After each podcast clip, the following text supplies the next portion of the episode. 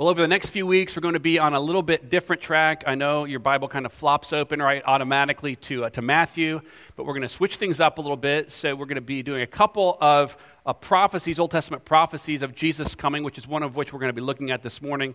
Next week will be a little bit different with uh, Christmas worship. In a couple of weeks, we have a deacon ordination. So December is going to be kind of a uh, I don't know, a little bit, a little bit of a casserole, I guess, just a, a, little, a little bit of a bunch of different things. So this morning, we're actually going to be in Isaiah chapter 40. Isaiah chapter 40, as we look at Jesus the Comforter. Jesus the Comforter.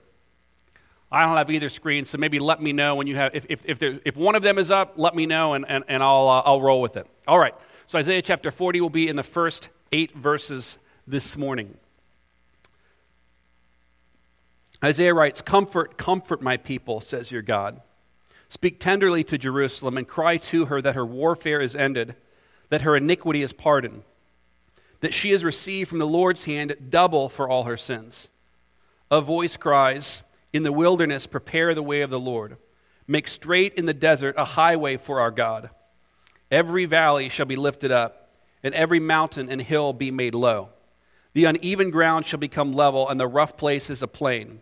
And the glory of the Lord shall be revealed, and all flesh shall see it together. For the mouth of the Lord has spoken. A voice says, Cry. And I said, What shall I cry? All flesh is grass, and all its beauty is like the flower of the field. The grass withers, the flower fades, when the breath of the Lord blows on it. Surely the people are grass. The grass withers, the flower fades, but the word of our God will stand forever. Well, this morning, we're going to see as we walk through this passage that Jesus brings comfort to God's people. Jesus brings comfort uh, to God's people. Well, it was a, a, few hundred years ago now, 1741, about 35 years before the Declaration of Independence, uh, that in England there sat a starving artist. Uh, the starving artists aren't new today. There was a starving artist, and he sat there wondering how in the world he was going to pay his bills. And he had been commissioned uh, to write a piece of music. So he pulled out his Bible, which at the time was uh, the King James Bible, and he pulled out the Book of Common Prayer, which was used in the Church of England to kind of guide their worship services, and he began to write. Now, this man's name is George Friedrich Handel. Now, we don't uh, dress or look like this today, but he sat down, he began to write a 259 page work, uh, a piece of music that we know today as the Messiah. And as he sat down to write this, really all of his hopes hung on it. Uh, he had nothing, he had great debts, and he was hoping that uh, perhaps this piece uh, could help him out. And so it was uh, a little bit later, this is 1741. In 1742, uh, this work was performed for the first time. This is a manuscript or a page from the manuscript of his kind of original writing of this. And so the first performance of this would be in Dublin, Ireland. And so he just travels a little bit outside of England, goes to Dublin, Ireland, and he goes there for the first performance of the Messiah. Now, he wasn't the, the only person whose hopes rode on this. It was a benefit concert for, for people in debt. So, the first time this piece was performed, it was performed basically to help people who had no money and had no hope of paying their bills. Well, since 1742, it kind of it was received, I would say, modestly. It didn't become famous right away, but at some point it caught on. And since 1749, it has been uh, performed every year since. So this piece has now become the most performed musical piece uh, in the history of the world. It's performed uh, in more settings, in more venues uh, than, than any other piece in history. Well, part of the reason I start here is because he starts here. So we just read from Isaiah chapter 40, and the very first song in this piece that he wrote that became so successful in time is from Isaiah chapter 40, where God says, Comfort, comfort my people. And the message that he sends is a comfort through the Messiah. So in Isaiah, God has promised judgment for his people. It's all been judgment, judgment, judgment. And then he says, but wait, there is a promise coming, a promise of comfort.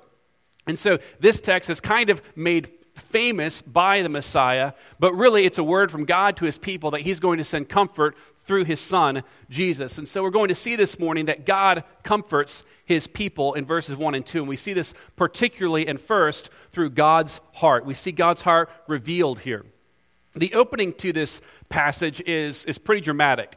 So, like uh, a lot of sections of scripture, of scripture are kind of, I don't know, here's what happens, here's what happens, here's what happens. Well, here we drop into a poem or almost a song, and the song is Comfort, Comfort My People. And we get a beautiful picture of the heart of God for his people. We see words like comfort, speak tenderly, warfare is ended, and iniquity is pardoned.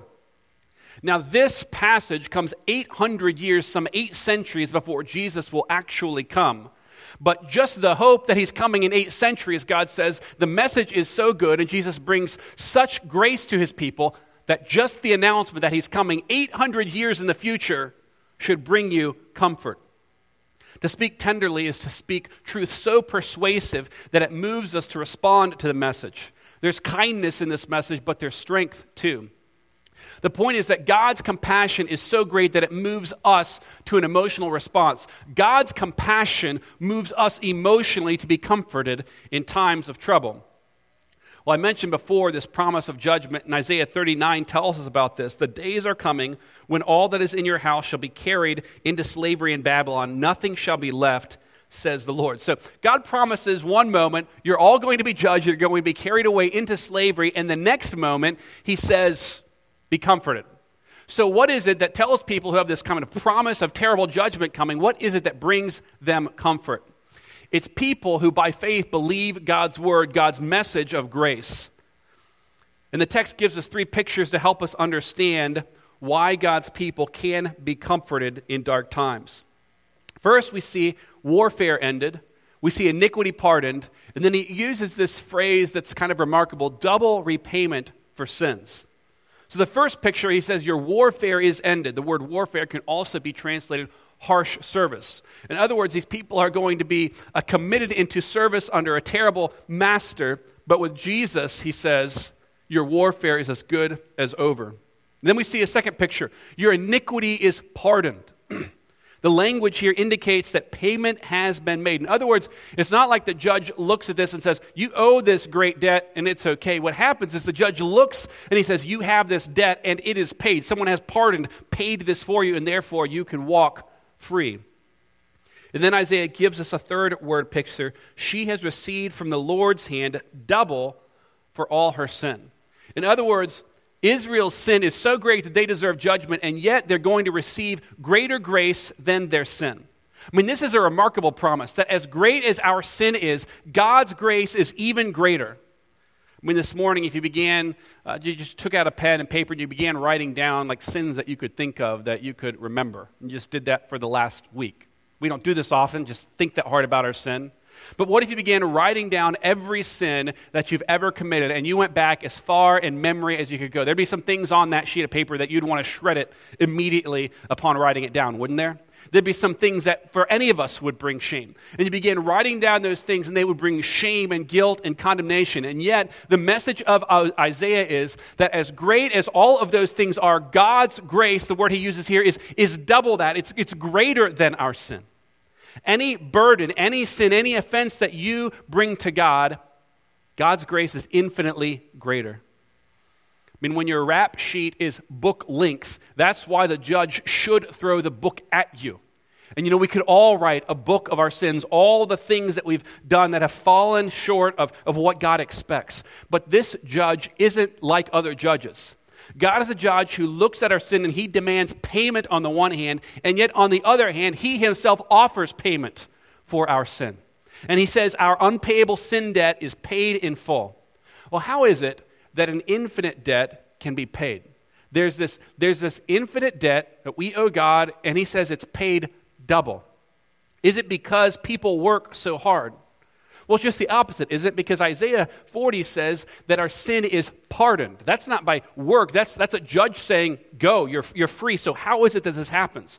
As, if you continue reading through Isaiah, you would come to Isaiah chapter 43, where you'd read, I am he, says the Lord, who blots out your transgressions for my own sake, and I will not remember your sin. God demands that payment be made, and then he himself blots out, pays our sin debt. What does the gospel mean for you? The gospel means that you have a debt that is too great to pay. God demands something of you that is too great for you to give, and then He Himself gives it. He Himself pays a debt that we cannot pay. And what He says is, God can pay this. He can pay it double, super abundantly above the amount that we owe. God's grace repays double for our sin. I mean, who could pay an infinite debt and then pay it twice? Only an infinite and infinitely powerful and generous God. God is a God of comfort, and his promise of grace brings comfort. Even before this judgment is complete, the judgment hasn't come yet. Isaiah promises judgment is coming, but it hasn't come yet. And even before it comes, God promises hope and comfort and grace through the Messiah. And so the point of this is that when God promises, you can live as if you've already received the promise. In other words, the Messiah hasn't come yet, but he says you can receive comfort. It's as good as done. When God says it, it's paid. When God promises, it's done. Well, I mentioned at the beginning that when Handel had written this, this piece, this Messiah, in which he began with this passage, he wasn't the only one whose, whose hopes wrote on this. He went to Dublin, Ireland, and his first uh, concert was a benefit concert for people in, in debtor's prison. Uh, back then, if you didn't have, if, if you had debts you couldn't pay, they didn't really have bankruptcy court. You got thrown into a debtor's prison and you had to live there until you or someone that you knew could, could repay the debt. It was kind of a catch 22. You have to repay the debt, but you're in prison. Doesn't really work out that well, but this is, this is how they handle it. And so he goes there, and all of his hopes ride on this piece. And when he, he wrote this, what happened was that there were 143 people in this debtor's prison, and, and the money given to this concert redeemed all of them and paid off his debts too. And so he has all of these debts that he can't pay. He has uh, a, almost 150 people, 143 people whose, whose hopes ride on this, and they're all delivered through the performance of this piece. And so it was this piece that guaranteed his debt. Well, what is it for us this morning that guarantees the payment of our debt? It's the suffering of Jesus in our place, it's the afflictions of Christ. I mean, Jesus entered the world in a time of mourning. Mean, Herod slaughters all the babies in Jerusalem. His life ends with his mother Mary weeping at the tomb. And yet, this suffering, this pain that Christ endured, is a message of comfort to us. Not because we're sadistic people who look at his pain and enjoy it, because his suffering guarantees our comfort. It guarantees our deliverance. It guarantees God's heart and God's grace for us. When we look to Jesus, God's grace brings comfort. Well, how is it that, that God offers comfort to his people. And next, Isaiah tells us that God prepares the way through his son Jesus. He talks about this voice crying in the wilderness. There's a voice crying, uh, prepare, prepare the way of the Lord. Now, Isaiah doesn't tell us uh, who this voice belongs to. Uh, but if you've been walking through Matthew, you already know who this voice belongs to because Matthew tells us, and, and, and John tells us, and Mark tells us that this voice belongs to John the Baptist. And so John the Baptist stands in the wilderness and he says, Prepare the way of the Lord. So, I mean, some eight centuries before John the Baptist appears, Isaiah says, John's going to appear and this will be his message. Well, what kind of message is it that John has? Well, the picture here is pretty remarkable. It's like there's this shifting of, of the plates of the earth, the tectonic plates of the earth that we kind of think uh, bringing earthquakes, maybe in San Francisco or someplace. Well, these plates shift, and what happens when this, when this happens is that, that mountains are brought low, valleys are lifted up, and, and rough places become, they become even, they become a plain. And so the point of this is that, that he's preparing a way for Jesus to come into the world and to where everyone can see him and see who he is. There's this picture of the Messiah coming in and conquering this grand highway. Well, well this imagery is pretty, is pretty common in, uh, in, the, uh, in, the, in the 9th century BC here. So the way that people would respond to, so you come in and a king comes and he conquers your area. Well, then he wants to parade before you and, and show everyone how great he is. Well, you're now a slave to this new king, and so your job was to prepare the highway for him. Your job was to get out your, your pickaxe and your, and your shovel and, and your tools and basically pave a road for him. So when a conquering king comes in, your job is to smooth the road so that everyone can see him and, and tell him how great he is. When a conquering hero enters a city, it's because people have already made it possible for him to be there. And the Messiah comes in, and John the Baptist is the one who's preaching this message, and it basically prepares the way, it smooths the road. And when this happens, what we see are you can kind of picture people along a highway craning their necks and trying to see the king who's going to come in on this road. And Isaiah tells us, Then the glory of the Lord shall be revealed, and all flesh shall see it together, for the mouth of the Lord has spoken. So, what is the result of the Messiah's arrival? He tells us it's that God's glory is revealed and everyone will see it. Well, Isaiah delivers this word to one nation, to Israel. But even in this prophecy, we see that God has a grander, more glorious plan than merely delivering Israel from earthly captivity. He promises them deliverance, but it's a much grander plan. In other words, our God is a missionary God because he says all flesh will see it together. Because we serve a missionary God, God's people are missionary people. I mean, we believe in the importance of sharing the gospel with our neighbor. We're front yard missionaries whose job is to speak the gospel. But this is also a time of year to recognize that in the world today, there are billions of unreached people who have never heard the name of Jesus. This isn't people around you who don't know Jesus. These are people who have no access to the good news that Jesus Christ is here to save sinners, and apart from it, they will perish in their sin. I mean, we live in an era where today 40% of the peoples on the face of the earth are unreached with the gospel message. But God's salvation plan goes far beyond the borders of one nation. We sit here this morning because this message is true. You think about how far we sit from where this happened, from Israel. We sit here, we kind of are the ends of the earth. And we kind of are the ends of this, this message. It's going to all nations, it's come to us, and it's our job to take it to others. Brothers and sisters, the glory of God is too great to be contained within the borders of one nation or to be kept secret to ourselves. It is a message that demands that we speak it. When God's glory appears, it appears for all people. I mean, when Jesus appears, there are shepherds in a field, and God's glory appears for them, and they're changed forever. When God's glory appears, it appears to pagan astrologers from the east who travel to see Jesus, who are led there by a star. It appears even later in John chapter 4 for a cheating woman who's on her fifth husband, but it's not her husband, by a well. God's glory appears for all peoples. Well, why is it that God's glory appears? It appears because the mouth of the Lord, Isaiah says, has spoken. God has decreed that all will see the glory of God in the face of his Son, Jesus Christ. God is engaged in the work of calling a people to worship Him from every tribe and tongue and nation, and He calls us to join Him in that work. Life is too short, the cause is too great, and the risk is too big for us to sit in our bunker, safely protected from the world around us. We must engage with the world. We must see ourselves as front yard missionaries whose mission is to carry the glory of Christ and the message of Christ to work, to school, to play, to shopping. It's why we engage in sacrificial giving through an offering to share this message with those who have never heard. It's why we shouldn't just be angry complainers on social media, so that the, the primary message that people know about us is that we hate the world that we live in. We should engage graciously and lovingly with the world around us because we have a message of love and grace to share with them. John the Baptist came and he prepared the way, and Jesus came from the wilderness, and Jesus left us with this mission go and make disciples, shine this light, the light of my glory, before all nations. It's why racial reconciliation matters in a world tor- torn by racial tensions. It's why God's people should lead the way with reconciliation with those who are divided. Let's not spend our lives throwing obstacles in the way of this message. Let's spend our lives, like John, paving the way for the glory of God to go to the nations.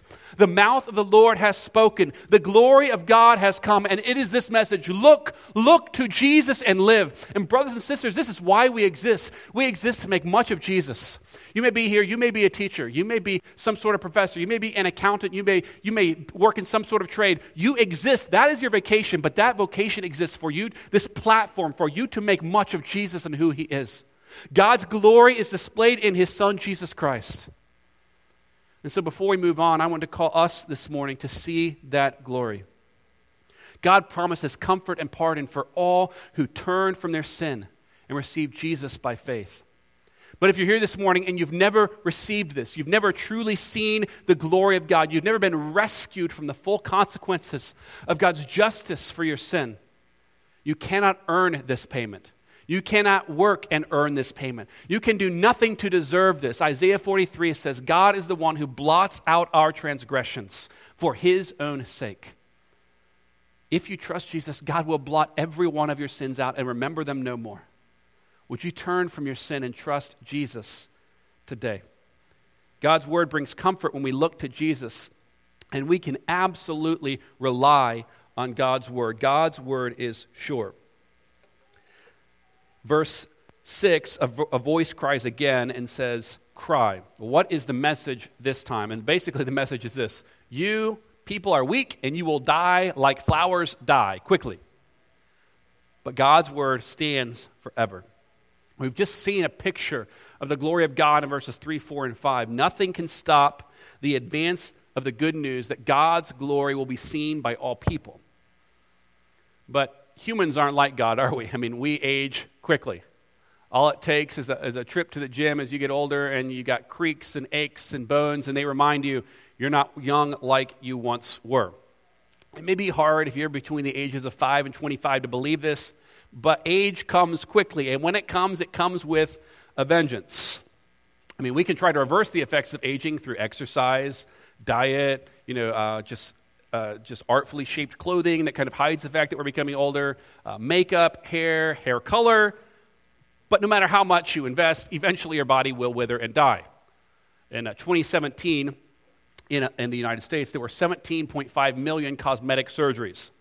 Those surgeries are to battle the effects of aging, the fact that we are like flowers and we will die. In three of the top five surgical procedures, uh, nose jobs, 218,000 nose jobs, 246,000 liposuctions, and 129,000 tummy tucks. So, no matter how much effort you go to, ultimately, age is coming for us all, and at the end of age is death. You can't reverse the effects of aging, it's, it just happens. But God's word isn't like us. God's word doesn't age and grow old. We fade and we break, but God's word never fades and never and never can be broken. Verse 8 says the grass withers and the flower fades, but the word of our God will stand forever. If there's anything that you can build your life on, it is the utterly unbreakable, utterly unshakable living word of God. You can bake your life on it. Here, 800 years before Jesus comes, 800 years before anyone has a thought that there's a boy in Nazareth, a boy born in Bethlehem whose name is Jesus, 800 years before this happens, God predicts that it will happen, and it happened. You can bank your life on it. You can bank your life on that message, and you can bank your life on the Word of God today. Today, God promises that Jesus will return. It may be eight centuries from now. You may be long dead, your body turned to dust, but it will happen. Jesus will return and fully judge all sin and rescue all God's people. It will happen. You don't need to question it. You don't need to wonder if it will happen. You don't need to despair when you don't see it happening. Well, what is it that leads us to this? What is it that leads us to question the Word of God? Well, sometimes it's our own, frankly, our own lack of commitment to knowing the Word to understanding what God has said. We're, we're people of every book but this book. But sometimes it's because people who claim to be believers in the book, people who claim even to be preachers or proclaimers of the book, sometimes those people disappoint us. Sometimes people doubt God's word because we doubt the words of people who say they believe God's word. Someone that we love and trust has literally pulled the rug out from under our faith. When I was in college, I worked in a, in a warehouse, and the most common story I heard there of people who had some relationship with Christ and now wanted nothing to do with Him, the, the unifying theme in their lives was someone they had loved and trusted who had betrayed their trust in them personally and undermined their faith in God Himself. A, a man who saw a preacher fall into an adulterous relationship. Another man who saw a pastor actually buying some illegal drugs, and it led to the undermining of their faith. For some of you, it's seeing a trusted parent, someone who taught you a song like Jesus Love Me, Loves Me, and you've seen that parent turn from his marriage vows. You've seen a mom who read you Bible stories turn from her commitments, and it shatters everything you thought you knew.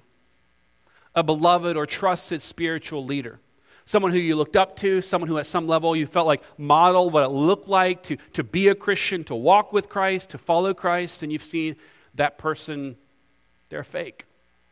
They're just deceitful. They have robbed you of kind of the, the innocent joy that you had in your faith as a Christian. But what this proves is the contrast between what God says is true about us, that we're like flowers that quickly fade and break, and the utterly unshakable nature of God. So these pictures, they can be the kind of experiences that rob us of our joy, that rob us of our relationship with Christ, or they can be the kind of things that actually move us to worship and, and worship a God who is nothing like us, who isn't faithless like us, who isn't tempted or prone to fall away like us. God is an utterly faithful, utterly worthy of worship God. When the person you love and trust fails, don't let that shake your faith in the Word of God. And brothers and sisters, I hope before God and by God that it's not me, but if it's me, I am God is not like me. God is not like us who are quickly prone to fail. Our trust is not in a man, not in a mere human being. It is in the God man Jesus Christ, who is utterly perfectly faithful at all times, even when God's people are not. God's word can never fail, even when God's people are weak and falter. It's what he says here. All flesh fails. When people disillusion you and disappoint you, God said that's, that's what we're like. But God is not like that. God's glory and God's word will stand forever. So when you see the failures of God's people, let it move you to see beyond those failures to the glory of a God who never fails and whose word can always be trusted. When this is written, it's, you know, written looking forward to a day, eight centuries before Jesus comes. We sit 20 centuries on the other side of that message. And for 20 centuries, God's people have known this is true. God's word did come to pass. Our faith doesn't rest on our ability to make this happen. Our faith rests on the trustworthiness of God who will do what he has promised. The question for us is are we going to be a part of what God is doing in the world? Because God will accomplish his purpose.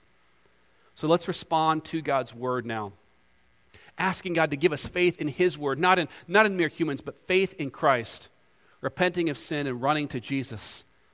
And ask God to help us be a part of helping His glory seen by all peoples. So let's talk to God now. I'll give you a moment to talk to God in your seats, and then I'll close us in prayer.